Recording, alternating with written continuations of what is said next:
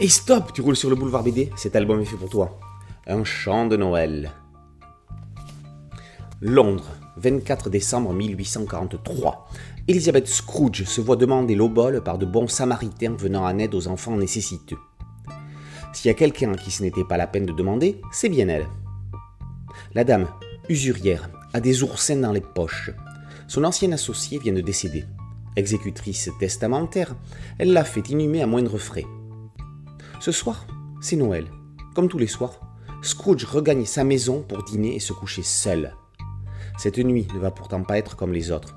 Le fantôme de Marley va l'emmener pour un voyage dans le temps. Va-t-il changer sa vie?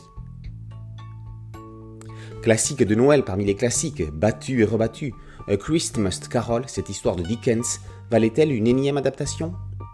José Luis Munuera, ayant trouvé un angle d'approche inédit, la réponse est évidemment oui.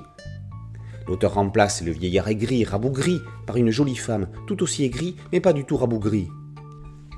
Pour le reste, rien ne change. Le fantôme de Marley embarque Scrooge dans différentes époques de Noël de sa vie. Scrooge va ainsi rencontrer l'esprit de ses Noëls passés, celui du Noël présent, puis celui des Noëls futurs.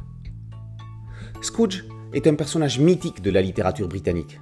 N'est-ce pas lui qui a inspiré et donné son nom originel à Picsou? Uncle Scrooge en anglais? Ce n'est pas pour rien que le canard joue ce rôle dans le moyen métrage Le Noël de Mickey. Michael Ken l'a incarné à son tour dans le formidable Noël des Muppets, entouré des marionnettes de Jim Henson. On passe sur la visuellement très moche version en capture motion avec Jim Carrey, pour se rabattre sur le dessin animé qui est sorti récemment sur Netflix. Voilà pour les principales, mais il en existe d'autres.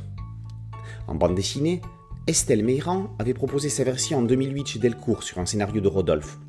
Plus récemment, en octobre, l'Hermenie et la Bourreau ont raconté l'histoire chez Jungle.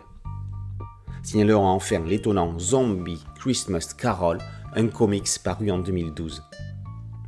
Malgré tout ça, Munuera a réussi à trouver sa place. Après sa sensationnelle adaptation de Bartleby le Scribe, il confirme la qualité de ses relectures. Un chant de Noël, une histoire de fantôme, par José Luis Munuera, d'après Charles Dickens, est paru aux éditions d'Argo. Boulevard BD, c'est un podcast audio et une chaîne YouTube. Merci de le liker, de partager et de vous abonner. A très bientôt sur Boulevard BD. Ciao